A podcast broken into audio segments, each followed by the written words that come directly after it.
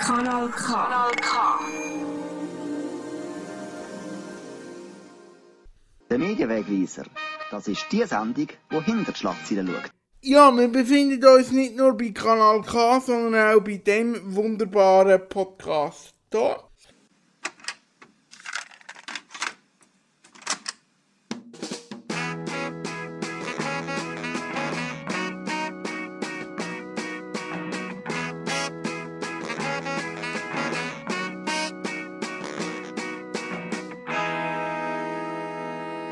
Spezial gelagerte Sonderpodcast. Drei Jungs analysieren jeden Fall. Herzlich willkommen zu der Co-Produktion zwischen dem spezial gelagerten Sonderfall, äh, Sonderpodcast und meiner Sendung.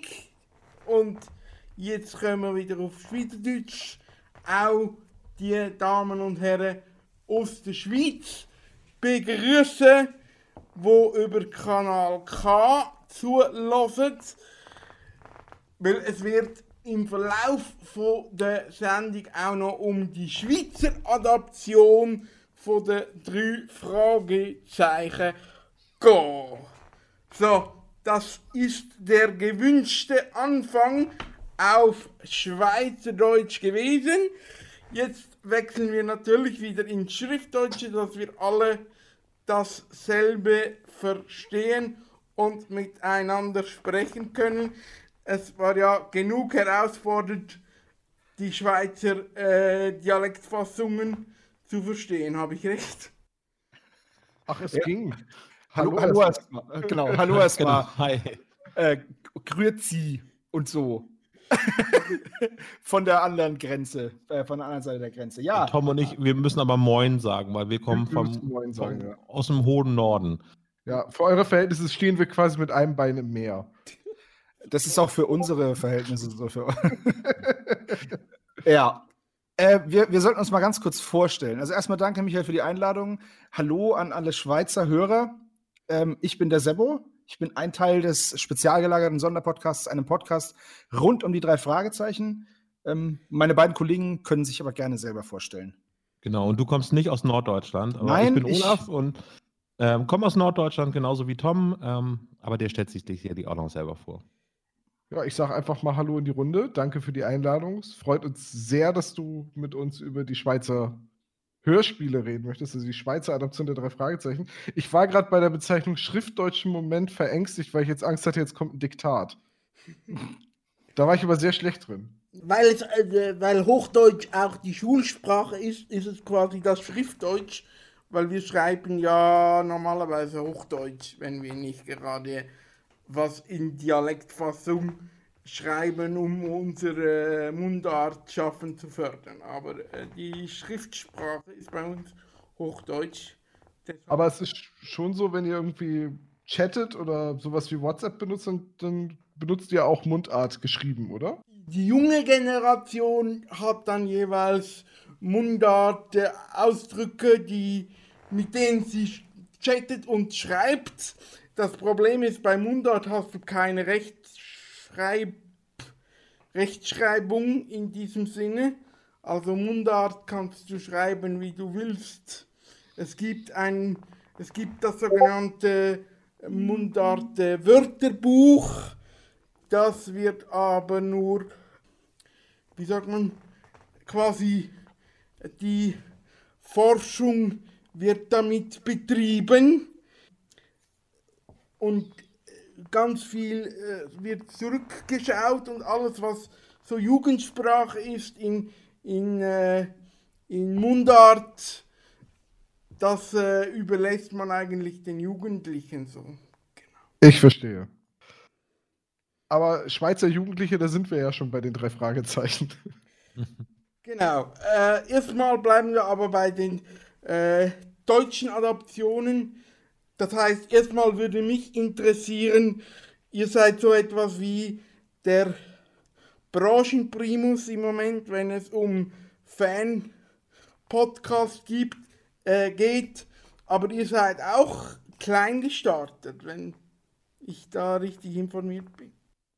Ach, ich weiß nicht, Primus, hm, ja, also wir machen halt einen Podcast über die drei Fragezeichen Hörspiele in erster Linie. So im Laufe der letzten Jahre sind jetzt auch ein bisschen die Bücher dazu gekommen. Ähm, ich, ich glaube, dass wir jetzt vergleichsweise viel gehört werden, hängt halt vor allem damit zusammen, dass es uns jetzt bald seit vier Jahren gibt. Ihr habt so fixe Strukturen. Ähm, wie ging das? Habt ihr die von Anfang an gehabt? Das zuletzt gehört zum Beispiel? Oder du hast die Bücher erwähnt, das berühmte Aber im Buch. Also, wenn ich da direkt nochmal antworten darf, ähm, Kollegen, ihr dürft mich gerne ergänzen. Die Idee, dass wir die Hörspiele besprechen, so Szene für Szene, was uns so auffällt, was für popkulturelle Anspielungen wir da, uns dazu einfallen oder welche Witze wir darüber machen können oder da mitmachen können. Und das war von vornherein fix und äh, ich glaube, es war Olaf, der gesagt hat, wir sollten am Anfang auch ein bisschen über andere Medien reden, über andere Hörspiele, um so, ja, was wir halt sonst so konsumieren, einzubringen. Und dass wir dann zum Beispiel am Ende jetzt immer ein Quiz mit unserem höchstpersönlichen Quizmaster zu der jeweiligen drei Fragezeichen-Folge haben. Das ist auch über die Zeit gekommen. Ich, ich weiß gar nicht mehr. Ich glaube, bei Olaf, du hattest gesagt, los, komm, wir machen ein Quiz. Und irgendwann haben wir gesagt, wir brauchen einen Quizmaster. Und dann hat sich äh, der fiese Dr. Knobel angeboten. Mhm. Also die Struktur hilft uns natürlich auch bei einer Folgenbesprechung. Zum Beispiel sind äh, die Rubriken, was habt ihr so gehört, so für uns so Warm-up-Gespräche, so dass wir eben noch nicht so viel Fakten uns um die Ohren hauen und auch, dass uns äh, so ein bisschen das leichter fällt, so ein bisschen auf äh, andere popkulturelle Themen zu kommen, weil wenn wir über die drei Fragezeichen sprechen, sprechen wir auch hinlänglich über ähm, popkulturelle Einflüsse. Das sind eben die drei Fragezeichen in Deutschland für Kassettenkinder ganz, ganz äh, stark, aber auch die Simpsons oder Filme, die wir geschaut haben und andere Hörspielreihen. Das steckt so ein bisschen ab, was so äh, unsere Hörinteressen ausmacht. Und äh, darauf kann sich dann der Hörer besser einlassen, dass eben so ein bisschen dargestellt wird, okay, wir hören jetzt wirklich nicht nur die drei Fragezeichen und sonst gibt es nichts anderes, sondern es ordnet natürlich uns als Hörer der drei Fragezeichen ziemlich gut ein. Ja, dem ist nichts hinzuzufügen. hinzuzufügen. Euch gibt es seit vier Jahren, habt ihr gesagt, klein gestartet, immer größer geworden auch mit so Interviewrubriken, nicht nur jetzt mit mir, weil ich euch angefragt habe, sondern ihr fragt auch Macher und äh, kreative Köpfe aus dem Universum der drei Fragezeichen, sei es ähm, Kosmos oder Europa selber an. Wie ist da die Resonanz für solche Interviewfolgen? Wir sind da so äh, von Höckchen aufs Stöckchen gekommen. Wir hatten, das ist ein Hobbyprojekt, was wir gestartet haben vor vier Jahren aus reinem Interesse. Lass uns einen Podcast machen über die drei Fragezeichen, weil wir uns eh so gerne darüber unterhalten. Und ja, man hat natürlich, wenn man einen Hobby-Podcast startet, nicht gleich die Ambition, ja, wir möchten jetzt gerne der größte, schnellste, tollste Podcast werden, sondern wir möchten einfach einen Podcast haben und hoffen, dass das Menschen erreicht, die ebenfalls diese Leidenschaft mit uns teilen. Und das hat wohl ganz gut funktioniert, äh, weil das Ganze ist wirklich dann kontinuierlich gewachsen. Ähm, andere Podcaster haben uns auch irgendwie entdeckt und haben darüber berichtet in ihrem Podcast und dadurch hat sich das so ein bisschen befruchtet. Und ähm, in der Szene hat sich das auch so ein bisschen dann breit gemacht und wir waren dann zum Beispiel auf Veranstaltungen wie der Hör mich und haben dann dort ein paar vorsichtige Kontakte zu Machern von Hörspielen ähm, geknüpft und das Ganze hat sich dann so entwickelt, dass wir dann auch mal ähm, Autoren äh, ranbekommen haben. Und das wächst natürlich weiterhin und das ist auch unheimlich spannend. Und die Autoren zum Beispiel sagen, Mensch, ihr könntet auch noch den anderen Autoren oder die andere Autorin fragen. Ja, und so ähm, arbeiten wir uns jetzt so langsam durch, weil wir auch immer irgendwie tiefer in diese Materie reinwachsen. So kommt ihr immer näher an Kosmos und äh, und äh, Europa ran. Ähm, wie nah seid ihr an eurem heimlichen Wunsch mitzusprechen bei den drei Fragezeichen? ja, keine also Ahnung. Wunsch ist immer noch da. Genau. Der, der, Wunsch ist da, ja. Wir ich glaube, wahrscheinlicher ist allerdings, dass wir irgendwann der CEO von Sony sind, als dass wir über den drei Ich glaube es fast auch, ja. Wobei, wobei ich sag mal so, für den Posten als CEO von Sony würde ich die meine Hörspielsprecherkarriere an den Nagel hängen, bevor sie begonnen hat. Also Sony, ne, wenn irgendwie Interesse besteht, ich hätte Zeit. Äh, ich ziehe nur nicht um. Das will ich nur gleich mal klar machen. Nee, also äh, mal Scherz beiseite, wie nah sind wir an, einem, an einer Sprecherrolle? Keine Ahnung. Äh, wir sind halt jetzt in der schönen Position, dass auch Kosmos und Europa uns kennt und weiß, wer wir sind. Und ja, wir halt, sagen wir mal, es leichter fällt für uns, wenn wir jetzt mal anfragen, ob wir vielleicht einen Autoren interviewen können. Äh, dann, ja, dann ist dieser Kontakt schneller hergestellt, als es noch früher der Fall war, wo das Ganze wesentlich schwieriger war. Einfach nur, weil ich meine, ich bin mir sicher, dass Kosmos und Europa jeden Tag sehr, sehr viele Fan- oder ja, Fanprojektzuschriften bekommt und äh, Anfragen bekommt von allen möglichen Leuten. Und wenn man dann halt eine gewisse Größe erreicht hat, dann kann man diese Fragen halt auch, dann rutscht man in deren Prioritätenliste wahrscheinlich nach oben. Wir wissen, wir haben da gar keinen Einblick, keine Ahnung. Obwohl wir eigentlich Ja. die Autoren immer meistens direkt kontaktiert haben. Das heißt, ja, das, gibt- das ist richtig, ja. Das ist also richtig, wir, aber wir, wir machen jetzt nicht irgendwie so äh, Klinkenputzen bei, beim Verlag oder eben beim, bei Sony, sondern äh, uns interessiert ja nicht das Verlagswesen oder die Produktion von CDs oder so oder die Umsatzzahlen. Na klar, irgendwie spielt das irgendwie schon in dieses Fantum mit rein. Aber eigentlich äh, möchten wir eher durch, durch so ein bisschen den Vorhang beiseite schieben und dann mit den Machern sprechen, aber den Autoren, was für sie die Faszination dieser Serie ist. Also die, die jetzt das übernommen haben, mit den Schöpfern, also Robert Arthur und William Arden zum Beispiel, kann man ja leider nicht mehr sprechen. Aber diejenigen, die jetzt für die drei Fragezeichen stehen, was deren Leidenschaft an dieser Serie ist, oder ist es nur ein Beruf, äh, das versuchen wir natürlich herauszufinden, aber das ist wirklich so ein bisschen unabhängig so von, vom, von Kosmos oder von Europa oder vom Tudor äh, Rec äh, Recording heißen sie, glaube ich. Ne? Also um die Frage kurz zu beantworten, wir sind wahrscheinlich genauso da dran an der Sprechrolle wie jeder andere auch. ja, genau. Vielleicht sogar ein bisschen weiter weg. Ja. Ja. Liegt aber auch an unseren Scheißstimmen.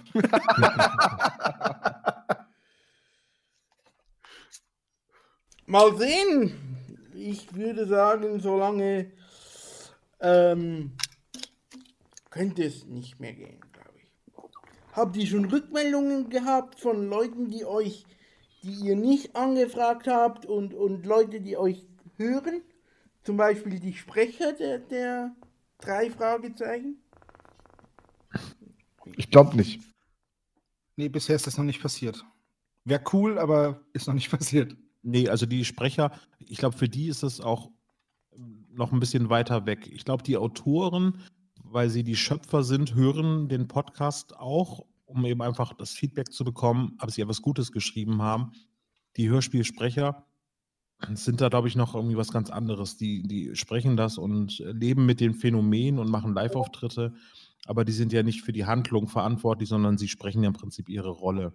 Und ähm, da ist es so, dass ähm, eine kleine Geschichte, die man erwähnen könnte, ist, wir haben eine Besprechung gemacht von einer Autorin, Astrid Vollenbruch, die ähm, nicht mehr für die drei Fragezeichen schreibt. Ähm, dort haben wir eine Folgenbesprechung von einer ihrer Geschichten gemacht und die hatte dann sich, äh, nachdem wir diese Folge veröffentlicht haben, dafür bedankt, dass wir eine kritische, aber trotzdem äh, seriöse ähm, Besprechung gemacht haben. Also seriös ist jetzt nicht gerade unser Steckenpferd, aber auf jeden Fall eine ehrliche äh, Folgenbesprechung gemacht haben, sodass wir eben keinen Verriss gemacht haben aus äh, einfach einer äh, Laune heraus, sondern dass wir eben kritisch ähm, mit dieser Materie umgegangen sind und dafür hat sie sich bedankt. Und das war für uns ein ganz, ganz großes Kompliment, dass wir wohl vielleicht da was richtig gemacht haben. Ja, richtig. Also unser Credo ist eigentlich, dass wir das Ganze kritisch, fair und ja, halt einfach angemessen für unsere, in unserem, nach unserem Dafürhalten angemessen besprechen. Also wenn wir eine Folge doof finden, dann sagen wir, wir finden die Folge halt doof. Aber wir hacken nicht drauf rum und wenn wir was gut finden, dann finden wir das gut und versuchen uns halt so, ja, kritisch wie möglich damit auseinanderzusetzen Höchst subjektiv sollte man dazu sagen, weil Höchst subjektiv natürlich, selbstverständlich. Aber ich kann ja grundsätzlich immer nur meine Meinung preis oder, oder kundtun. Ich weiß ja nicht, was andere denken. Und oft genug sind gerade Tom und ich uns überhaupt nicht einer Meinung. Da Ähm, widerspreche ich. das war mir Genau. klar. Aber ich glaube, das ist auch so ein bisschen das Geheimnis, warum äh, wir steigende äh, Hörerzahlen haben, weil ähm, wir alle drei sehr unterschiedliche Ansichten zu dieser Serie haben, aber trotzdem irgendwie einen schönen Konsens immer dazu finden. Ja, richtig. Es hat zwar immer nur einer recht, das bin ich, und die anderen sind auch dabei, aber man gewöhnt sich mit der Zeit dran. Gut, jetzt sind wir extrem schon im Nerd-Talk gelandet. Jetzt sind wir auch noch eine, eine Radiosendung, die im Radio kommt. Also holen wir die Automobilisten auch noch ab. Und ich frage mal einfach so ganz naiv, was sind die drei Fragezeichen? Für Leute, die noch nie was von den drei Fragezeichen gehört haben. Also die drei Fragezeichen sind eine Jugendbuchreihe ursprünglich aus den USA, Ende der 60er, Anfang der 70er Jahre erschienen. Ähm, man kennt vielleicht andere Genregrößen aus Amerika wie die Hardy Boys oder Nancy Drew, die aber im Gegensatz zu den drei Fragezeichen in den USA noch weiter erscheinen oder viel länger weiter erschienen sind. Die drei Fragezeichen sind aber so ein deutsches Phänomen geworden. Also die Hörspiele und auch die Bücher werden in Deutschland immer noch produziert während die Originalserie The Three Investigators schon lange eingestellt ist. Und naja, das ist, dürfte weltweit das erfolgreichste Hörspiel sein oder auch die erfolgreichste Hörspielserie, die in Deutschland und ja auch in der Schweiz ganze Konzerthallen Zehntausende Live-Zuschauer füllen. Äh, und wir drei hören halt auch schon unser ganzes Leben drei Fragezeichen-Hörspiele. Genau. Äh, beim Hören, da stehe ich nichts äh, mit euch, glaube ich, nichts nach. Wir sind etwa im, im selben Alter. Lustigerweise habe ich mit dem Originalbuch angefangen als Hörspiel, nämlich mit der Nummer 11, die ich als erste gehört habe. Äh, für Leute, die gar nichts wissen, die Nummer 11 und die Nummer 1 wurde in der Hörspiel- bzw. Buchreihenfolge getauscht. Genau. Genau, also das Gespensterschloss ist die erste Geschichte von Robert Arthur, die im Jahre, boah, ich glaube 1968 im amerikanischen erschienen ist, in Deutschland äh, Ende der 60er Jahre und äh, als Hörspielfolge von Europa ist sie als Folge 11 erschienen. Genau, also die teilen wir, äh, diese Erfahrung. Das ist nämlich auch mein erstes Hörspiel oder die erste Geschichte, die ich von den drei Fragezeichen gehört habe und dadurch auch meine Lieblingsfolge. Ja, die wird aber bei euch erst ganz am Schluss besprochen. Deshalb gehen wir da ganz schnell weg. Ähm, Naja, wir haben immer gesagt, das wird Olafs letzte Folge. Wenn wir ihn bis zum Schluss behalten, dann ja.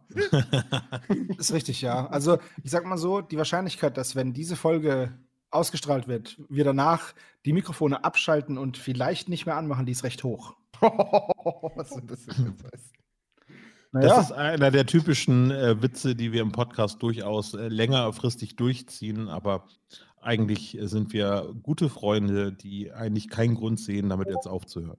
Nein, auf keinen Fall. Wir wollen auch niemanden äh, damit irgendwie Angst machen oder so, weil was wir gemerkt haben ist, wir haben ja damit angefangen, wie du gesagt hast, Michael, als kleines Hobbyprojekt. Irgendwann baut sich dann eine Reichweite auf durch kontinuierliche Arbeit und eine sehr treue Fanbase. Und äh, dann muss man aufpassen, was man sagt, weil man ähm, ja, weil man durch die große Reichweite auch eine gewisse Verantwortung hat. Ja, Wenn wir, wir jetzt angefangen als Blödsinn- kleines Hobbyprojekt, Genau. genau. sind wir ein mittelkleines Hobbyprojekt. Genau, aber wenn wir jetzt irgendeinen Blödsinn sagen, dann kann das auch mal Wellen schlagen, die wir so gar nicht beabsichtigt haben. Also sowas wie jetzt zum Beispiel, Leute, hören wir auf. Dann machen sich da Leute halt wirklich auch Gedanken drum und fragen dann uns tatsächlich direkt an, ja, das meint ihr jetzt aber nicht ernst. Also wenn es nicht, wenn wir es nicht im Podcast auflösen oder wenn wir es so zweideutig irgendwie verlauten lassen, dann und nein, also es gibt keine Auflösungserscheinungen jedweder Form, ist alles gut. Das wollte ich nur gesagt haben, weil, ja, Satire am Radio oder im Podcast funktioniert leider nicht so gut, wie wir es gerne hätten. Ja, die Leute sehen immer nicht, wenn ich zwinker. Das ist blöd. Ihr habt auch einen guten äh, Discord, wo viel diskutiert wird. Vielleicht hört man auf meiner Aufnahme auch, das weiß ich jetzt gar nicht, das Klingeln, wenn eine Meldung kommt. ähm, wie, wie ist das plötzlich eine, eine ganze eine ganze Fanschar zu haben, wo man weiß, Da kann man reingehen und da hat man Kontakt und auch ja, die treuen Hörer von euch quasi griffbereit zu haben. Naja, was soll man sagen? Das ist natürlich sehr schön, dass man auch durch jetzt sowas wie unseren Chat-Server, den Discord, so einen engen Austausch und Kontakt zu Hörern hat. Und ähm, einige Hörer kennt man dann auch schon persönlich, weil man die mal irgendwo getroffen hat oder weil man halt länger mit denen chattet oder weil die Leute miteinander chatten und man liest das so ein bisschen mit. Ähm, es ist halt so, ja, auch da sind wir so ein bisschen reingestolpert. Da hat dann jemand vorgeschlagen, mach doch mal einen Discord-Server. Wir haben gesagt, ja, warum eigentlich nicht? Und dann haben sich irgendwie gleich am ersten Tag über 100 Leute registriert und äh, jetzt, sind wir, jetzt gehen wir, glaube ich, gerade auf die 700 Registrierten zu. Ja, Das ist halt, Ich habe gerade mal nachgeschaut und grob überschlagen. 700 ist, wenn wir es nicht schon überschritten haben, aber wir sind so um Ja. die 700. Und das ist halt, das ist halt äh, schön, so, so eine Community zu haben. Und das ist, und das ist auch schön, mh, aber es ist halt trotzdem auch nur ein Bruchteil von der Hörerschaft, die man tatsächlich hat, weil es ist halt beim Radio wie beim Podcast. Viele Leute, die einen hören, äh, die lernt man persönlich ja gar nicht kennen. Genau. Deshalb kann ich euch gar nicht sagen, wie fest, dass ich da mit meiner Sendung schon mithalten kann, weil bei uns sind die Erhebungen der Zahlen äh, noch ein bisschen schwieriger oder wir schauen gar nicht so stark auf die, auf die erreichten Zahlen. Wir wissen einfach, dass wir ein gut frequentiertes Radio sind, vor allem in der Szene, weshalb auch bei mir ein ehemaliges Hobbyprojekt recht stark in die Professionalität jetzt gelaufen ist, genau. Ähm, Im Vorgespräch hatten wir so ein bisschen das Thema, kennt man uns in der Schweiz eigentlich? Also euch jetzt. Ähm, da habe ich gesagt, euch kennt man sicher in der Schweiz. Ihr wart ein bisschen unsicher. Hast du Zahlen im Moment, Olaf? Müsste ich gleich mal in parallel reingucken, aber dass wir in der Schweiz gehört werden, kann ich an einer Geschichte erzählen, die mich sehr, sehr beeindruckt hat, ähm, weil wir haben anlässlich unserer 50. Folgenbesprechung gedacht, wir machen etwas Besonderes dazu. Und ähm, da haben wir eben in Bremen äh, einen Live-Podcast veranstaltet. Und weil wir eben nicht wussten, wie viele Leute kommen, hatten wir das Ganze so ein bisschen über ein Crowdfunding vorfinanziert, weil es ist ein Hobby und wir können nicht eben das Geld für Räumlichkeiten so im Voraus einfach mal hinlegen, weil es eben nur das Hobby ist. Und ähm, durch das Crowdfunding haben wir relativ schnell festgestellt, okay, da gibt es Menschen, die das interessiert. Und ähm, einer der Hörer, äh, der äh, sich immer über YouTube ähm, per Kommentar gemeldet hat, der Kevin, der ähm, hatte gesagt, er wird sich sehr freuen, wenn er herkommt. Und ähm, er ist ansässig in Zürich und war dann für den einen Tag äh, ist er nach Bremen geflogen und äh, anschließend ist er ist dann schon- ähm, noch weiter geflogen, weil der ähm, beim Militär noch einen ähm, Auslandseinsatz hatte und ist dann quasi über Bremen dann noch weiter zu seinem Job ähm, ins Ausland weitergeflogen. Und das war sehr, sehr beeindruckend. Also Kevin, liebe Grüße, schön, dass du da bist. Und äh, aber es sind ein paar mehr Schweizer mittlerweile, die uns hören. Wir gucken jetzt auch nicht so viel auf die Zahlen, aber es ist natürlich klar, dass in Deutschland so der Hauptkern der Hörer ist. Aber die Schweiz ist ähm, neben Österreich auch gut vertreten. Das sind, na, ich sag jetzt mal, 2% der Hörer sind Schweizer. Interessant, okay. Ähm, also ich wollte Kevin auch grüßen, wenn er zulässt. Auf Schweizerdeutsch. Es können sich ja auch noch sonst Schweizer melden, entweder bei Kanal K oder ähm, bei euren Kanal, wenn es Schweizer gibt, wo uns äh, jetzt gerade im Moment entweder bei uns oder bei Kanal, äh, bei euch oder bei Kanal K zulassen. Es ist sowas wie meine Premiere, zum Beispiel auf dem schwedisch äh, Internetteil. Deshalb hoffen wir, dass wir beide unsere Hörerschaft ein bisschen mischen können. Äh, Das drei Fragezeichen äh, Franchise zeichnet sich aus darauf, dass es ganz viele Geschichten rund um die Hörspiele und die Bücher gibt, äh, was es jetzt auch zur Popkultur macht. Eine ganz große Geschichte ist der Rechtsstreit, wo alle Fans irgendwie äh, schon Angst hatten, dass es nicht weiterging. Dann ging es weiter erst mit der Notlösung und dann ging es dann tatsächlich wieder weiter. Äh, was war das für eine Zeit für euch als Fans? Hattet ihr da Angst um die Reihe? Ich glaube, da geht es jedem von uns ein bisschen anders, weil das bei mir zum Beispiel in einer Zeit war, in der ich gar nicht so aktiv die drei Fragezeichen verfolgt habe. Das war quasi meine große Pause. Ich weiß noch, dass ich das gelesen habe, dass es eventuell sein könnte, dass die Serie eingestellt wird und habe gesagt, hm, das ist schade. Und ja, also mittlerweile bin ich natürlich sehr froh, dass es nicht aufgehört hat. Äh, aber da, damals habe ich das tatsächlich nur so am Rande bemerkt.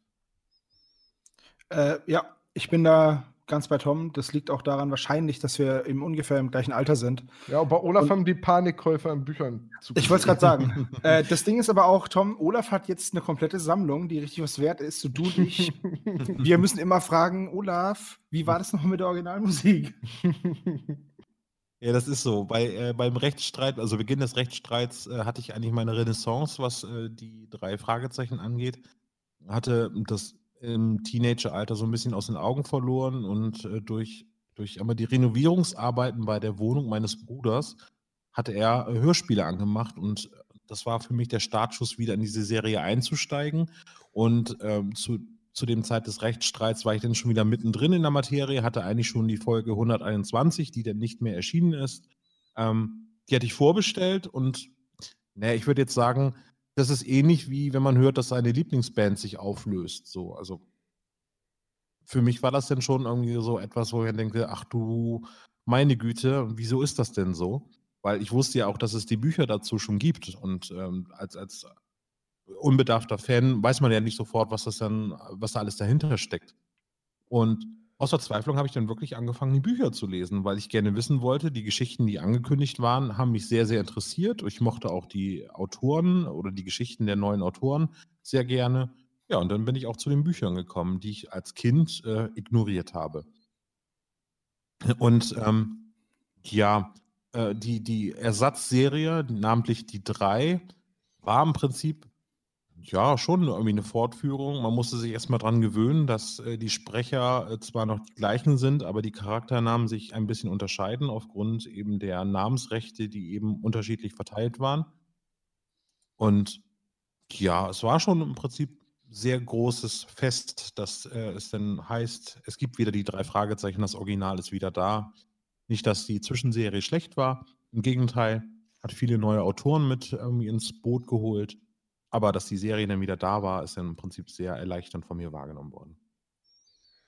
Äh, jetzt bin ich mit der ganzen Geschichte der Schweizer ähm, Hörspielreihe auf euch zugekommen.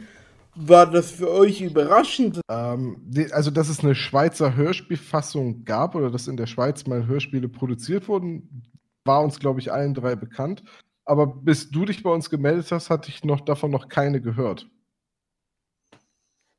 Ja, ging mir genauso. Also, Mir ich auch. ja. wusste, das gibt's, aber ich hatte da auch keinen Zugang. Also, ich habe gesagt, ja, okay, wird bestimmt interessant sein, aber ich hab, hatte die auch nicht. Also, ich konnte die auch nicht hören. Und ja, ich habe ja jetzt mal reingehört. Ja, aber es ist auch so, für diejenigen, die Hochdeutsch sprechen, irgendwie so dann etwas in, in Dialekt zu hören, ist dann auch eher schwierig. Genau. Ja, dann fangen wir doch mal an. Äh, wie sind die äh, Versionen bei euch hängen geblieben? Braucht ihr einen Übersetzungskurs für einzelne Wörter oder? Also mir ist tatsächlich aufgefallen, dass man sehr vorsichtig und sehr genau hinhören muss. Dann kann man der Handlung folgen. Ähm, man kennt die Handlung ja auch. Also es sind ja alles Folgen, die auch auf Hochdeutsch erschienen sind. Und es sind ja alles sehr alte Folgen, also Folgen, die man auf Hochdeutsch teilweise mitsprechen kann. Aber, also, wenn ich nicht ganz genau hingehört habe, hatte ich manchmal ein bisschen Schwierigkeiten, genau zu verstehen, was jetzt gerade auf Schweizerdeutsch gesagt wurde. Ja, die Sprachgeschwindigkeit ist da eins der Probleme. Wenn die dann so schnell miteinander reden, was ja normal ist, normaler Redefluss. Aber fürs ungeübte deutsche Ohr ist das natürlich ein weiterer Stolperstein. Neben den vielen kehligen Lauten. Also, ja. Ja, Kochikästli zum Beispiel. Ja, ja, genau das. genau das. So nicht ganz vor drin. Ja, ähm, man darf aber sagen, dass auch die Schweizer Hörspieladoption äh, einige Jahre auf dem Buckel hat, weil sie im 91 auf den Markt kam. Und ich hatte kurzen Kontakt hinter den Kulissen mit, mit der äh, Verlag, also mit dem Hörspielverlag der Schweiz. Äh, sie sagen, sie haben ab 91 in zwei Blöcken produziert und die Hörspiele sind und waren ein Erfolg. Die genauen Zahlen lassen wir an dieser Stelle bei der, äh, auf der Seite. Doch das ist so die Haltung des äh, Verlages und es wird auch geplant, äh, die schweizerdeutschen Adaptionen auf die entsprechenden Streaming-Kanäle zu bringen. Andere Produktionen des Verlages sind bereits im Streaming abrufbar. So. Genau, äh, die Schweiz hat allgemein und auch äh, die Tudor Verlag hat allgemein Erfahrungen gemacht mit Adaptionen, die sie adaptiert haben aus dem Ausland und auf Schweizerdeutsch übersetzt. Es gibt zum Beispiel den Michel von Lönneberger, gelesen von äh, Emil Steinberger als Sprecher, der dann auch im Radio als äh, Hörspiel kam, der auch von Tudor jetzt vertrieben wird. Genau. Solche Ideen gibt es auch. Und äh, natürlich auch in der Schweiz ist es so, dass ganz viele Sprecher, die dabei waren in, in, der, in der Historie der drei, in der Historie, jetzt natürlich leider nicht mehr unter uns sind. Aber das ist ja eine, ein Schicksalsschlag, den sie mit der deutschen Serie gemeinsam hat. Ja, leider, leider.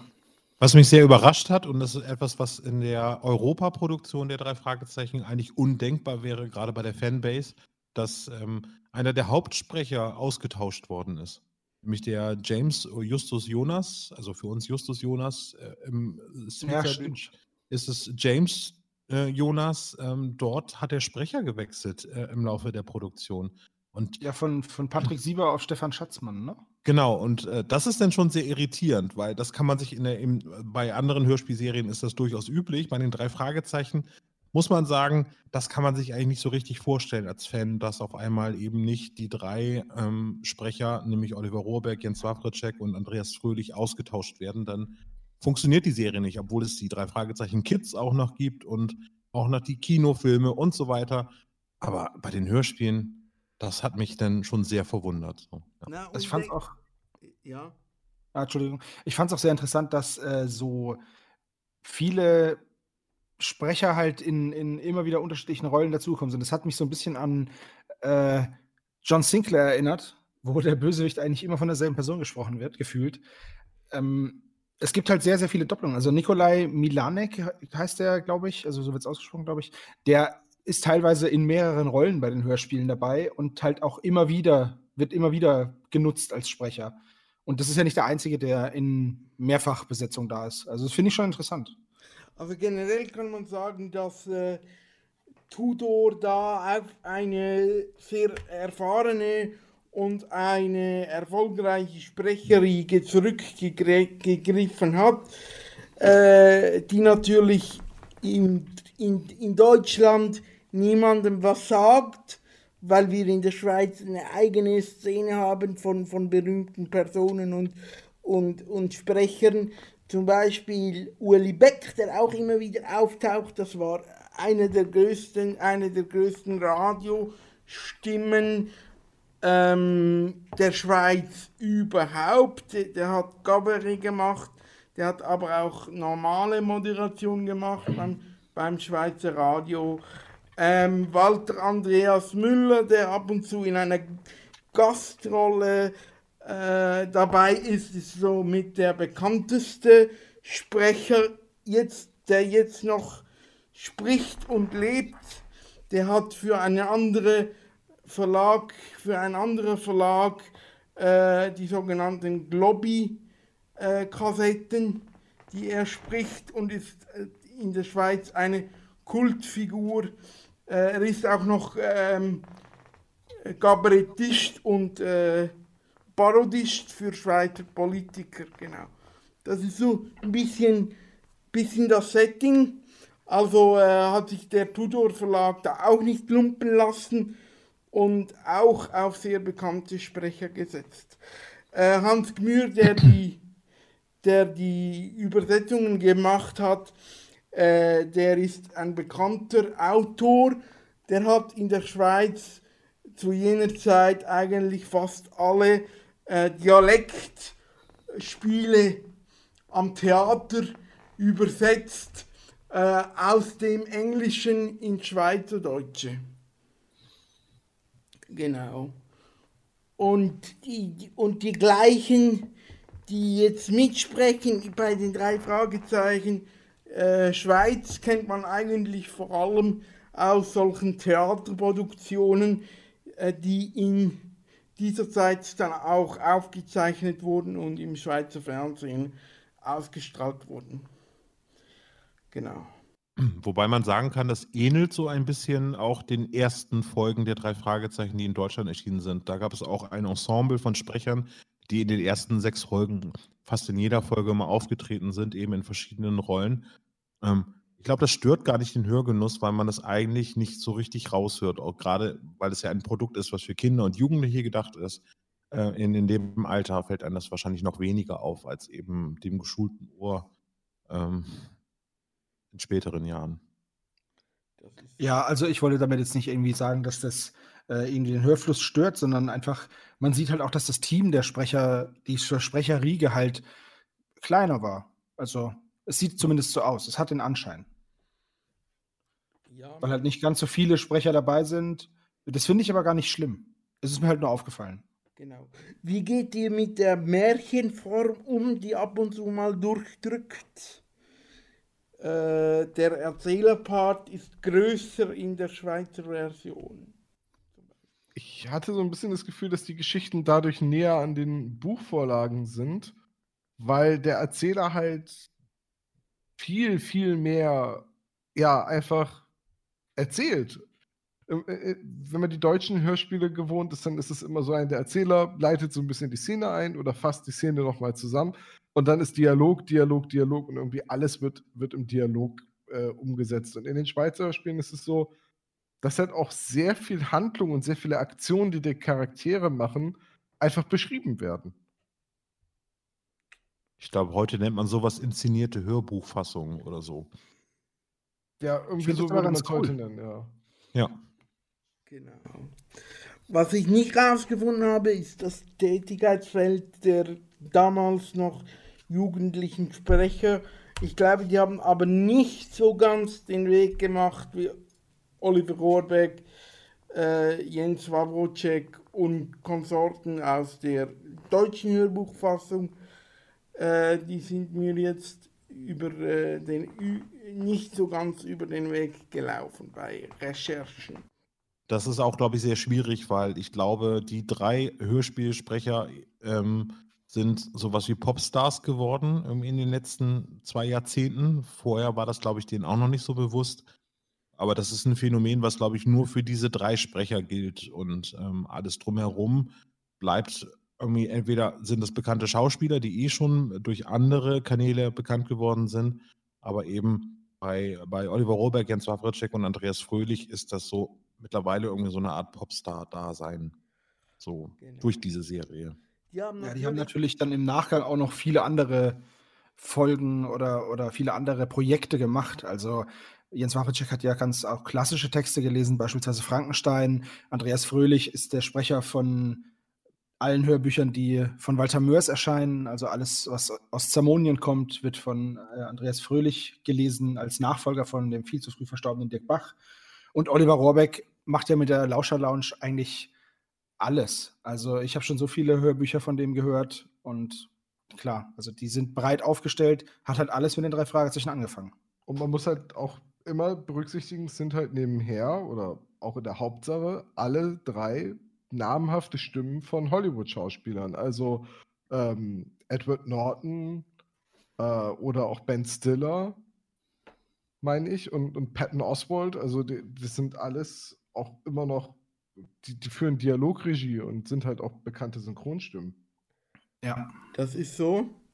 Das ist natürlich ein Weg, den die Schweizer Sprecher dann nicht haben oder nicht immer haben, weil wir ganz viel, was Erwachsenenkultur ist, natürlich aus dem deutschsprachigen Raum übernehmen und dann dieselben Synchrofassungen hören wie in Deutschland. Genau. Ähm, wir haben es gesagt, Popstars, äh, die drei Sprecher der drei Fragezeichen, sie füllen auch, also in der Schweiz ist es das Hallenstadion, ein Anlass, der angekündigt ist und jetzt wegen Corona auf, ich sag mal, unbestimmte Zeit verschoben ist. Es gibt, glaube ich, ein Ersatzdatum, aber das erwähnen wir an dieser Stelle nicht, weil wir ja nicht wissen, ob es noch weiter hinten, noch, noch weiter hinten geht. Ähm, Live-Touren sind auch immer ein Thema, wie was hat das mit der Marke gemacht, der drei Fragezeichen. Oh, ich weiß nicht, ob wir da die richtigen Ansprechpartner sind oder die richtigen, um das zu bewerten, aber ich würde schon sagen, dass gerade die erste Tour damals wahrscheinlich auch so ein bisschen den Projektverantwortlichen und den Produktmanagern gezeigt hat, wie groß die Marke drei Fragezeichen und das Projekt drei Fragezeichen Hörspiele eigentlich ist. Also auch die Tourneen sind ja über die Jahre deutlich gewachsen. Also ich weiß noch, das erste, die erste Tour, die ich besucht habe, das war damals hier in Bremen in der Halle 7 mit vielleicht so 3000 Sitzplätzen und jetzt die letzten Touren, das war dann immer gleich die Stadthalle mit 10.000 Plätzen. Und Bremen ist wahrscheinlich auch eher noch einer der kleineren Tourneestops. Genau, die Colorline Arena in Hamburg war ja zum Jubiläum der 25-jährigen äh, ähm, äh, Serienjubiläum. Das war ja irgendwie, glaube ich, mit über 15.000, 20.000 Zuschauern. Ich weiß nicht, wie viele Leute da reinpassen in Hamburg. Das ist auf jeden Fall sehr, sehr groß gewesen. Aber ich glaube, aus unserer Sicht kann man das, glaube ich, ganz gut beschreiben. Ich hatte damals mir ähm, eine Karte gekauft oder zwei Karten für das Live-Hörspiel Master of Chess. Das war die erste Tour, die die gemacht haben, hier in Bremen. Und äh, bin mit meiner jetzigen Frau dorthin gegangen, war aber ein bisschen ängstlich, weil ich gedacht habe, naja, ich bekenne mich jetzt dazu. Ich habe auch meine Frau irgendwie relativ spät, in, ähm, also als erwachsene Frau habe ich sie erst an diese Serie rangeführt. War da ein bisschen ich sag mal, misstrauisch, ob das jetzt die richtige Veranstaltung für mich ist. Weil ich habe gesagt habe, na okay, das ist eine Veranstaltung, die eigentlich an Jugendliche sich richten sollte, weil es ja ein Jugendhörspiel ist. Und habe dann gedacht, na, vielleicht bin ich jetzt der Einzige dort äh, von den erwachsenen Hörern, die sich dazu bekennen, die drei Fragezeichen zu, zu hören. Und als man dann dort angekommen ist, zu diesem Veranstaltungsort, hat man gedacht, ja Mensch, das ist ja eigentlich wie ein Klassentreffen gerade, weil irgendwie alle irgendwie im gleichen Alter waren, nee, nicht alle, aber von, von den jungen Leuten, die neu an die Serie rangeführt worden sind, bis zu denjenigen, die damals die erste Folge im Teenageralter gekauft haben. Und das ist, glaube ich, so ein Aha-Erlebnis.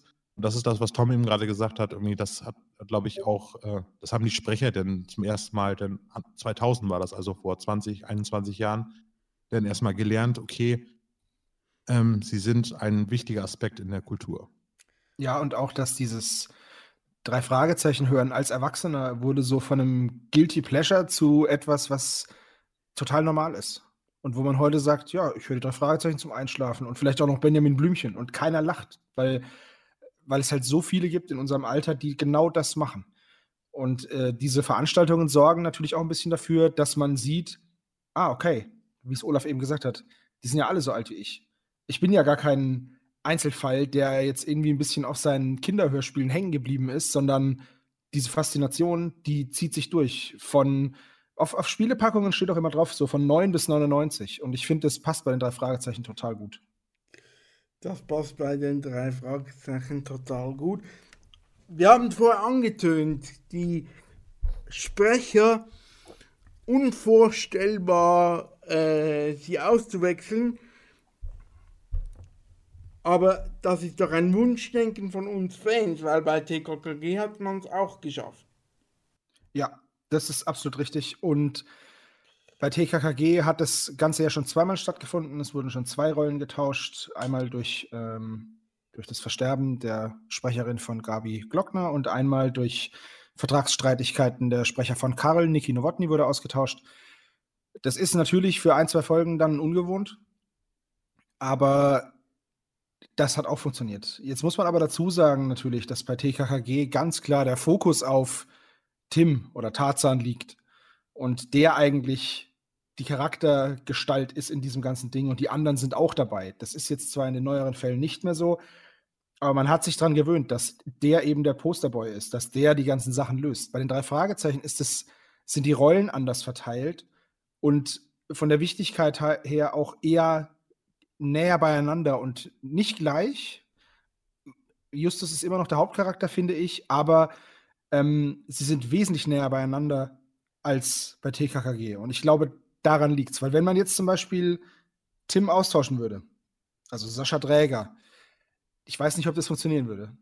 Ähm, bei den anderen, Karl und Gabi sind halt auch nicht die wichtigsten Charaktere. Es, die Reihenfolge ist halt echt tatsächlich Tim und dann Klößchen und dann die anderen beiden. Also so geht es mir zumindest, ja. Ja, TKKG ist auch immer mal wieder ein Thema in den drei Fragezeichen Kosmos, weil sich diese Sprecher auch immer gegenseitig besuchen. Sind das immer spezielle Folgen, die man bespricht, äh, wenn diese Sprecher gegenseitig in den unterschiedlichen Serien tauchen? Gute Frage. Das müsste man wirklich Sony oder Heike Dine Körting in Person fragen, ob das so ist. Ich, wenn man mich fragen würde, ich würde sagen, die sind gerade zufällig im gleichen Studio gewesen, weil sie irgendwie am gleichen Wochenende oder an der gleichen Woche eine Aufnahme für ihre jeweilige Serie machen und dann übernehmen sie, denke ich, weil es einfacher ist, äh, eben die eben jeweils anderen Rollen, die eben benötigt werden die Folge mit, mit, der, mit der Serie. Äh, der gestohlene Preis? Genau, der gestohlene Preis. Das ist so, so eine charakter charakteristische Folge, die ihr, glaube ich, auch schon besproch besprochen habt, wo, wo sich diese Figuren mit ein, miteinander oder diese Sprecher äh, miteinander mischen. Ähm, denkt ihr heutzutage, wo diese, wo, wo das quasi Popkultur ist, würde das als Popkultur äh, nochmal vorkommen? Naja, es sind beide Serien, die im gleichen Studio produziert werden. Also ich denke schon, dass es immer mal wieder vorkommen kann. Ich glaube, damals war das halt auch ja, das war wahrscheinlich auch direkt so geplant, dass man gesagt hat, na guck mal, da kommen die ganzen anderen Schauspieler aus der Serie vor, in der Justus mal mitgespielt hat. Dann besetzen wir da einfach komplett TKKG für. Hm. Ja, das könnte sein, aber es wird jetzt äh, ein bisschen mehr damit kokettiert, dass äh, die Hörer auch die andere Serie denn hören. Ähm, ich erinnere mich an die Folge Die drei Fragezeichen das blaue Biest und dort gibt es in einem Freizeitpark einen ähm, Schauspieler, der äh, den Tarzan mimt, aber eben also den, den literarischen Tarzan. Und der wurde dann von Sascha Dreger besetzt, weil sie eben mit dem Namen Tarzan aus der Serie TKKG gespielt haben. Ähm, das haben die früher, glaube ich, nicht aus diesem Grund gemacht. Eben bei, bei dem Blauen Biest ist es eine ganz klare Anspielung eben auf TKKG. Könnt ihr das eigentlich verifizieren, ihr, die jetzt alles ein bisschen Kenner sind der Materie, ab welchem Punkt sich, äh, als sich die Macher bewusst wurden, okay, jetzt sind wir Popkultur, jetzt haben wir Fans, jetzt machen wir eben genau diese Fan-Anspielungen, die du vorher gesagt hast mit Tarzan und vorher war, war das den Leuten nicht bewusst. Es hat vielleicht vorher auch größere Fehler gegeben äh, in, er, in Erzählweise und Produktionart, weil man sich der Tragweite noch nicht bewusst, bewusst war. Reine Spekulation, würde ich sagen. Also wir mutmaßen natürlich nur, es gibt gelegentlich oder, ganz, ganz selten gibt es dann auch mal Feedback, wenn wir zum Beispiel eine äh, Folge besprechen, wo wir denken, der Autor oder die Autorin hat einen Film äh, zum Vorbild genommen, dann hauen wir das gerne mal als Spekulation raus. Und in einem Fall war das so, dass äh, wir von einer Geschichte gesprochen haben, wo wir sagen, das basiert hundertprozentig auf diesem Film. Und ähm, dann hatte, gab es einen ganz, ganz lieben Kommentar zu dieser äh, Folgenbesprechung, dass wir da total falsch liegen. Von daher verifizieren können wir da, glaube ich, gar nichts. Okay. Aber so ein Fingerspitzengefühl würde ich uns jetzt mal unterstellen. Ein Fingerspitzengefühl. Ja, das würde ich, würde ich euch auch unterstellen. Und man kann sagen, dass das Fingerspitzengefühl, glaube ich, nicht immer ganz falsch liegt.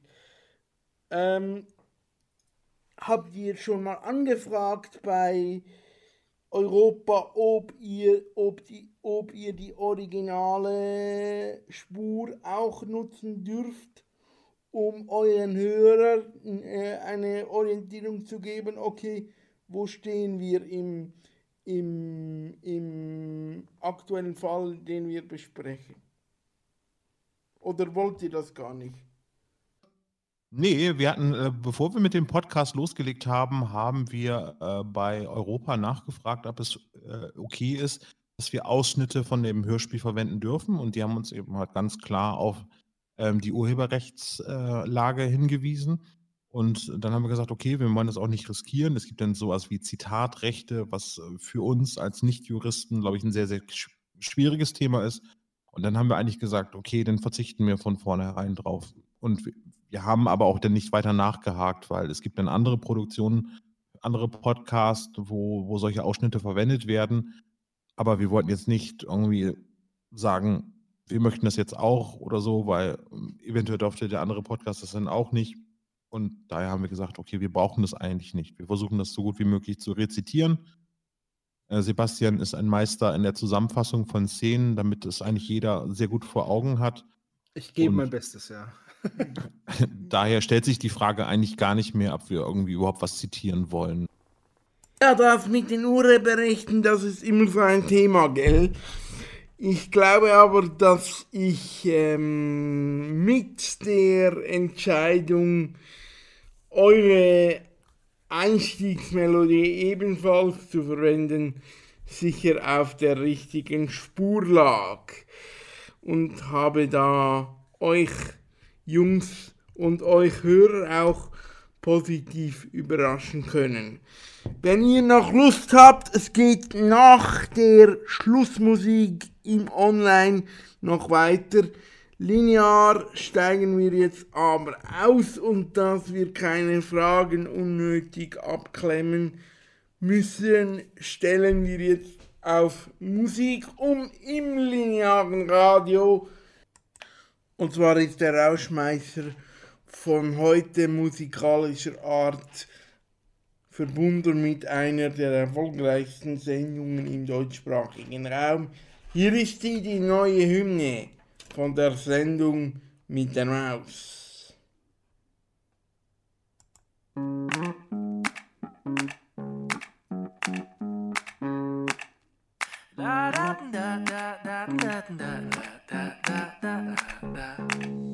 Wo geht der Astronaut aufs Klo? Wer wohnt auf dem Mond? Wie komme ich da hoch? Reden Fische unter Wasser? Wer wählt den Bundeskanzler? Wann geht die Ampel auf Rot? Wie wird die Brezel braun? Wie lädt das Handy auf? Wie alt ist unser Baum? Wo kann man Elefanten wiegen? Man schläft die Hausfliege. Warum sind Mäuse so schlau? Ich frag die Maus, ich frag die Löcher im Bauch. Und ich weiß, für mich findet es raus. Ich frag die Maus, ich will alles wissen genau. Schnell gehen mir die Fragen nicht aus. Ich frag die Maus, ich frag die Löcher im Bauch. Und ich weiß, für mich findet es raus.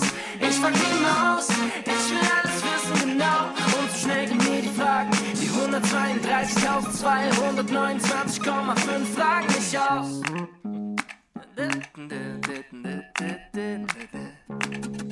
Wie macht man Kartoffelchips? Wozu der Brötchenschlitz? Wo wachsen die Pommes frites? Was macht mein Brillenglas? Denn endlich sehe ich was. Wie wird der Bleistift spitz? Warum hält ein Reißverschluss? Wann fällt die Kokosnuss? Wer füllt den Schokokuss? Wie kommt der ganze Müll ins Meer? Wer räumt es wieder leer? Und woher hat die Maus gelernt? Ich frag die Maus, ich frag die Löcher im Bauch. Und ich weiß, für mich findet es raus. Ich frag die Maus, ich will alles wissen genau. Und schnell gehen mir die Fragen nicht aus. Ich frag die Maus, mich findet es raus. Ich frag die Maus, ich will alles wissen genau. Und so schnell gehen mir die Fragen nicht aus. Ich frag den Maulwurf, wie man unter der Erde was sieht. Ich frag kein Blöd, hast du irgendwas kapiert? Ich frage Christoph, wie oft wird schon ein Pulli repariert? Ich frag den Elefant, wie er das macht, dass er so gut klingt.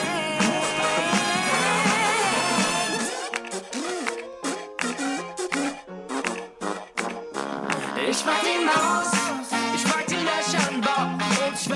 mich findet es raus. Ich frag die Maus, ich will alles wissen genau und so schnell gehen mir die Fragen nicht aus. Ich frag die Maus, ich frag die Löcher im Bauch und ich weiß, für mich findet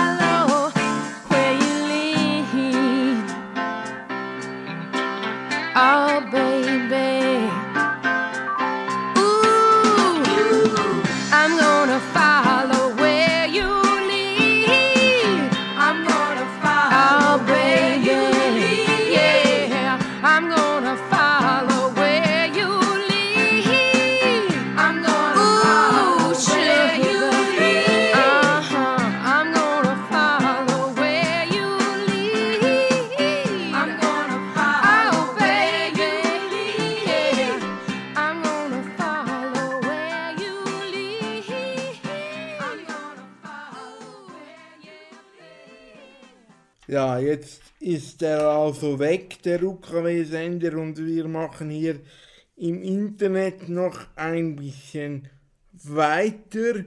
Übrigens sollte das Dokument wirklich auch auf den Frequenzen des spezial gelagerten Sonderpodcasts dann verbreitet werden. Ja, eure Helden kamen wirklich im Schweizer UKW-Radio. Auch wenn die Sendung wie ein Podcast geklungen hat. Aber das ist ja die Stärke von Kanal K. Bei uns kann man Podcasts nicht nur im Internet machen, sondern tatsächlich auch im Radio. Jetzt steigen wir wieder ein. Äh, Die Stammhörer werden ihn natürlich kennen, den Adventskalender. Um den geht es jetzt. Es ging um den äh, Adventskalender, den ihr macht und bei den Hörern von euch eine große Beliebtheit sich erfreut. Und gleichzeitig habt ihr auch Freunde und äh, Verwandte und, und Freundinnen reingeholt und somit beim Fernsehen würde man sagen, eine Showfamilie aufgebaut. Was war das für ein Schritt? Also die Idee hinter dem Adventskalender war eigentlich, dass wir jeden Tag so ein kleines drei bis fünf Minuten Türchen machen, wo wir irgendein Hörspiel abseits der drei Fragezeichen vorstellen. Und irgendwie hat sich dann aber entwickelt, dass wir dann trotzdem im Dezember Folgenbesprechungen gemacht haben und dann gab es die Tradition der Geburtstagsfolge schon vorher. Das heißt, äh, dann, jetzt habe ich im Dezember Geburtstag und unser Quizmaster auch. Das musste also auch in den Adventskalender und irgendwie hat sich daraus dann entwickelt, dass wir jetzt 24 Türchen machen, meistens Rezensionen von Hörspielserien, Filmen oder Hörspielen aus Hörspiel-Nostalgie aus unserer Kindheit. Oder, oder, oder, das ist so, es ist so ein bisschen gewachsen, aber ja, der, der Dezember ist immer ein Kraftakt und er erfolgt sich, er freut sich aber wirklich großer Beliebtheit in der Hörerschaft. Also ich sag mal so, wenn, wenn jemand wirklich wissen will, wie der Adventskalender eigentlich konzipiert war, dann soll er sich das erste Jahr anhören, in dem wir den Adventskalender gemacht haben. Und ab dann ist es irgendwie eskaliert. Ja, Aber ab, ab, ab da sind die Folgen jetzt alle so immer hm, eine Stunde lang oder mehr.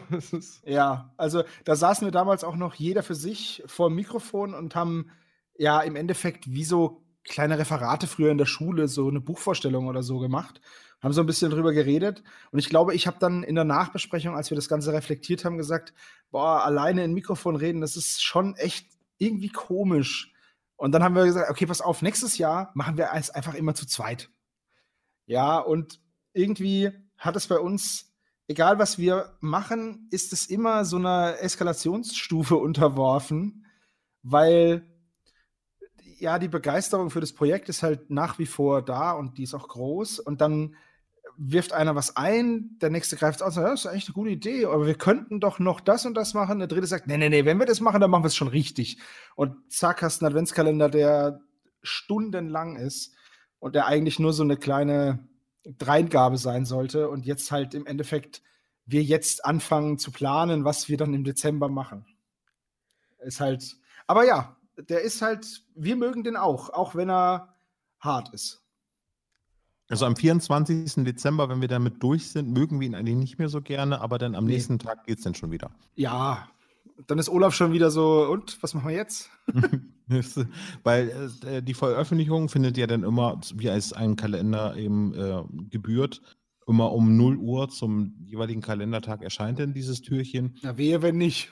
Und wir, wenn nicht, genau, das ist auch ein bisschen irritierend auch, aber ähm, dann hat man halt den Anspruch, okay, die Folge muss dann raus und das ist dann auch schon mal mit der heißen Nadel gestrickt, dass dann eben um fünf Minuten vor zwölf quasi die äh, MP3-Datei exportiert wird, damit sie dann eben pünktlich da ist. Das ist dann schon nervenaufreibend, aber das Feedback, was wir dazu bekommen, macht das halt alles komplett wett. Ja, äh, und jetzt kommen, glaube ich, noch mehrere Projekte. Noch zusätzlich. Oder ist das nur Ironie gewesen? So, John Sinclair und so. Naja, das mit der Ironie, das ist bei uns auch wieder so eine Sache. Also das ganze Projekt ist ja eigentlich aus einem Gag entstanden. Äh, Und wie das sich dann weiterentwickelt hat, das ist, wir, wir sind halt drei gute Freunde, die halt eigentlich die ganze Zeit miteinander rumblödeln und dann entstehen Ideen und dann werden die auf die Spitze getrieben. Und ich denke mal, genau so haben wir dieses Projekt gestartet und so starten wir jedes Mal noch irgendwelche anderen Projekte mit den Worten, also ich glaube, das hat jeder schon mal gehabt, so im Suff, ey, wir müssten mal eine Band gründen. Und ähnlich verläuft es bei uns. Ey, wir müssten mal einen Podcast über XY machen. Dann verläuft es so eine Woche im Sand und dann greift es einer auf. Sag mal, haben, habt ihr das jetzt ernst gemeint? Ähm, ich weiß nicht, hast du das ernst gemeint? Ja, wenn wir das machen, müssten wir und dann fangen so Planspiele an und das verdichtet sich dann und dann auf einmal hast du einen Termin für eine Aufnahme. Das ist, ja, das hat bei uns eine Eigendynamik einfach. Wir müssen da, müssen da immer ein bisschen aufpassen. Aber ja, es sind Projekte noch äh, in Arbeit tatsächlich. Ich glaube, ihr, äh, ihr finanziert euch auch ein Stück weit über PayPal noch, wo ihr die Fans mit einbezieht, wenn es, wenn es Leute gibt, die euch unterstützen möchtet. Also wir und finanzieren uns insofern darüber, dass wir immer sagen, wer möchte, darf uns unterstützen, aber es ist keine Pflicht, kein Zwang, es gibt nichts extra, es gibt keine Paywall. Ähm, wir würden auch ohne Patreon und auch ohne PayPal-Spenden weitermachen. Und wenn wir was gespendet kriegen, dann sehen wir immer zu, dass das halt komplett für das Projekt genutzt wird, dass wir uns mal ein besseres Mikrofon kaufen oder mal eine Hotelübernachtung, wenn wir wirklich mal irgendwo live sind oder irgendeine Veranstaltung besuchen oder, oder, oder. Ähm, aber so richtig finanzieren kann man das eigentlich nicht nennen. Nee, ja. Das es geht darum, das Projekt besser zu machen. Also wir haben halt den Anspruch, dass es besser wird. Wir haben ja auch eine Entwicklung durchgemacht. Zwar haben wir von Anfang an ein Konzept gehabt, aber da wird natürlich ständig dran gefeilt. Die Mikrofone sind besser geworden und dadurch, dass die Hörerschaft breiter geworden ist, bedarf es auch ein bisschen anderer technischen Voraussetzungen. Das heißt, der Server müsste ein bisschen größer sein, weil es mittlerweile irgendwie über 200 Folgen sind, die wir produziert haben.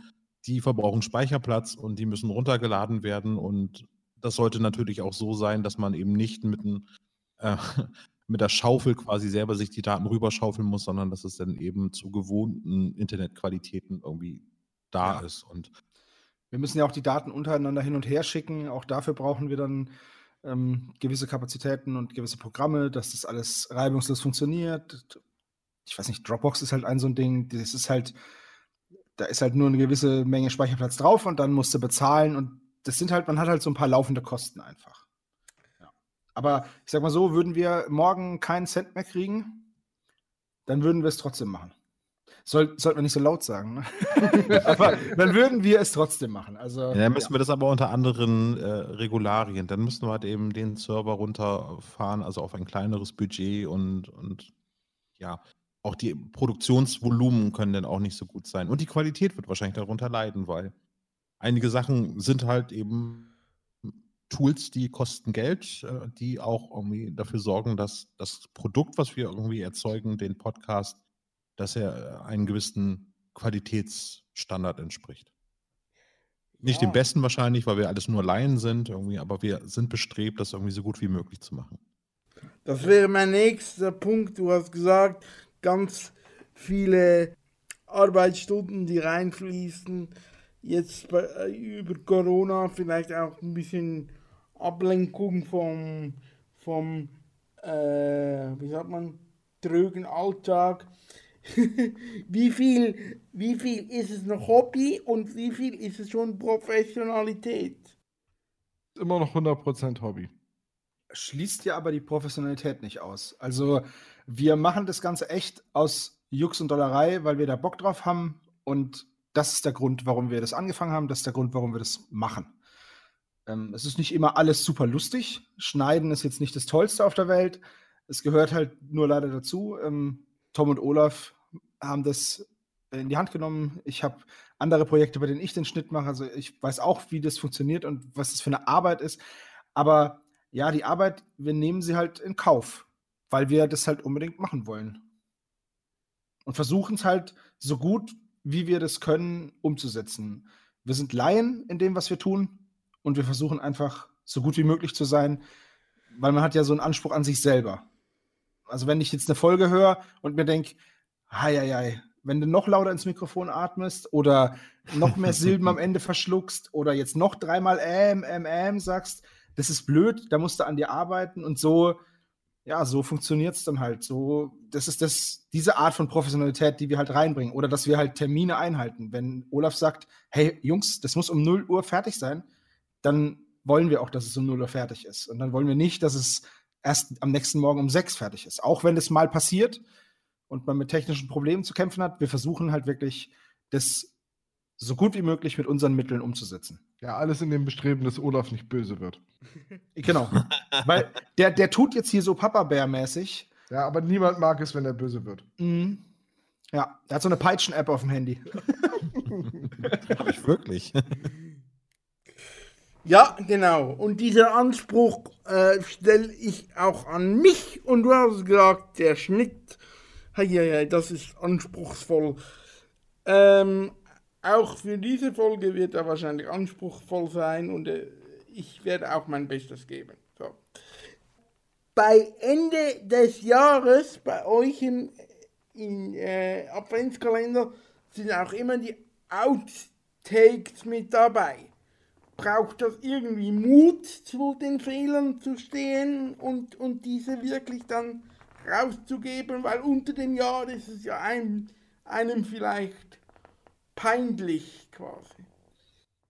Also peinlich ist zumindest mir, ich kann nur für mich sprechen, aber mir ist es nicht peinlich, die Sachen, die ich sage und die halt vielleicht mal ein bisschen neben rausgehen und den Fluss der Besprechung kaputt machen. Ich kriege ja so ab und an mal so leichte Lachanfälle ähm, ja, also mir ist auch nichts peinlich von dem, was ich gesagt habe. Sebo ist mir manchmal ein bisschen peinlich, aber.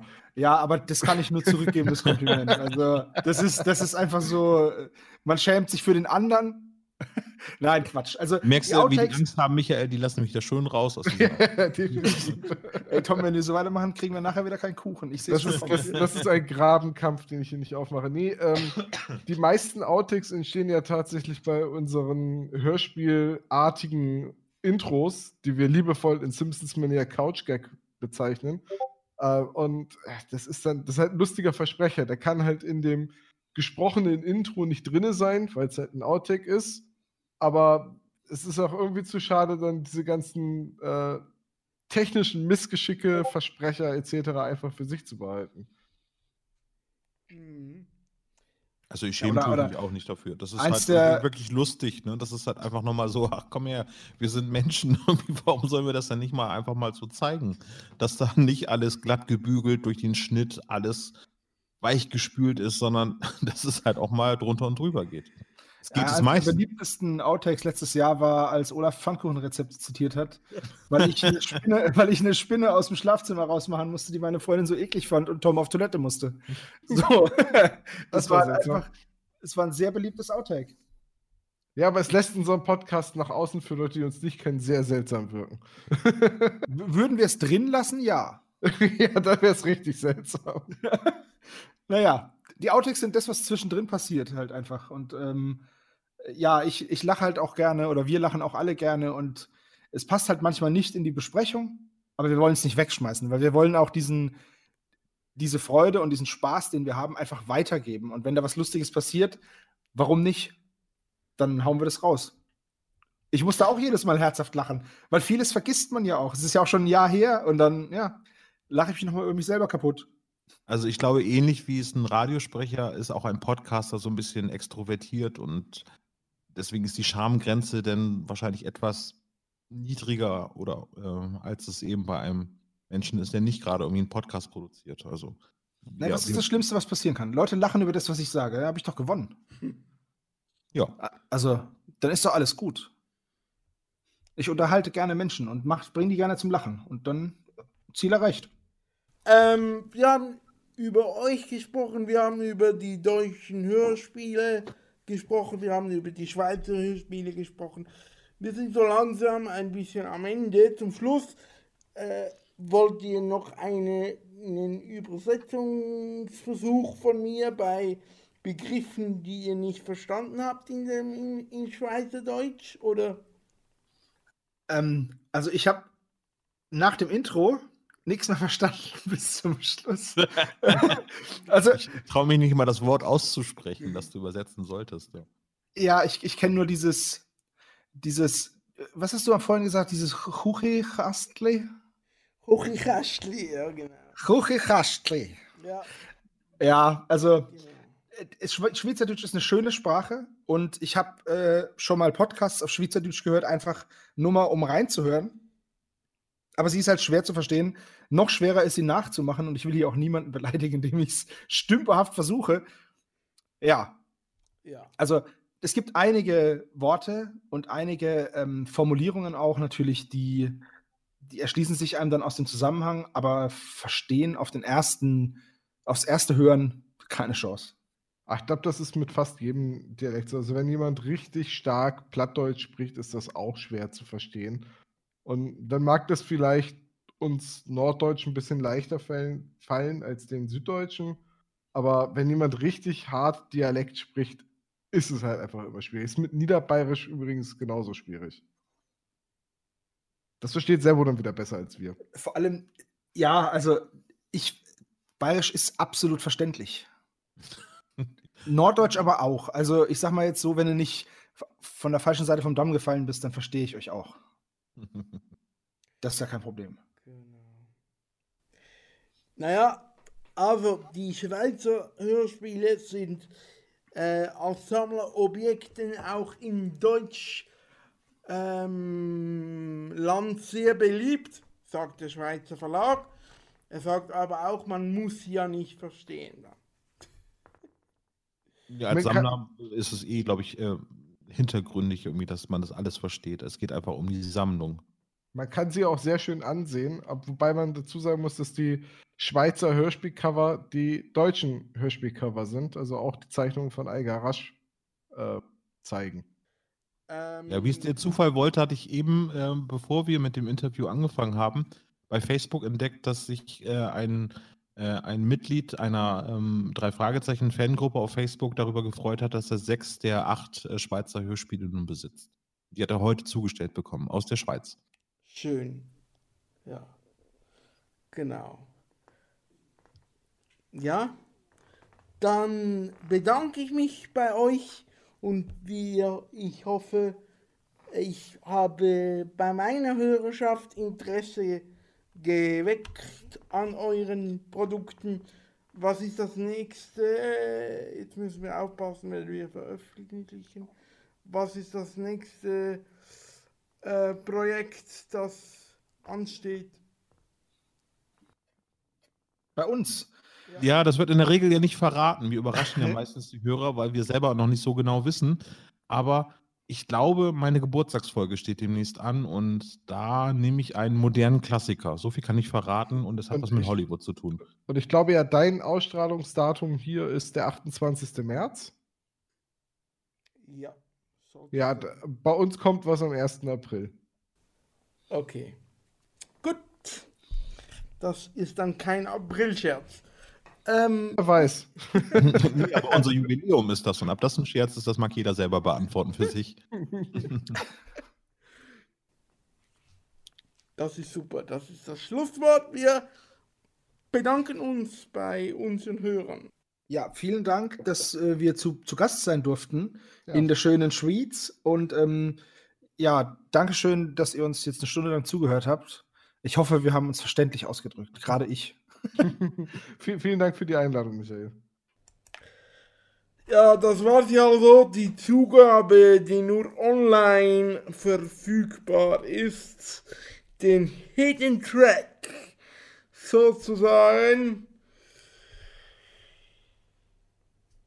Hier bei unserer gemeinsamen Sendung, wenn es kl- geklappt hat, verabschiede ich mich also nicht nur von den Hörern bei Kanal K auf kanalk.ch, sondern auch von den Hörern über die Frequenzen des spezial gelagerten Sonderpodcasts. Vielleicht habe ich ja diese Hörerschaft auch ein bisschen lustig gemacht, sagt man bei uns in der Schweiz, auf meine Produktion.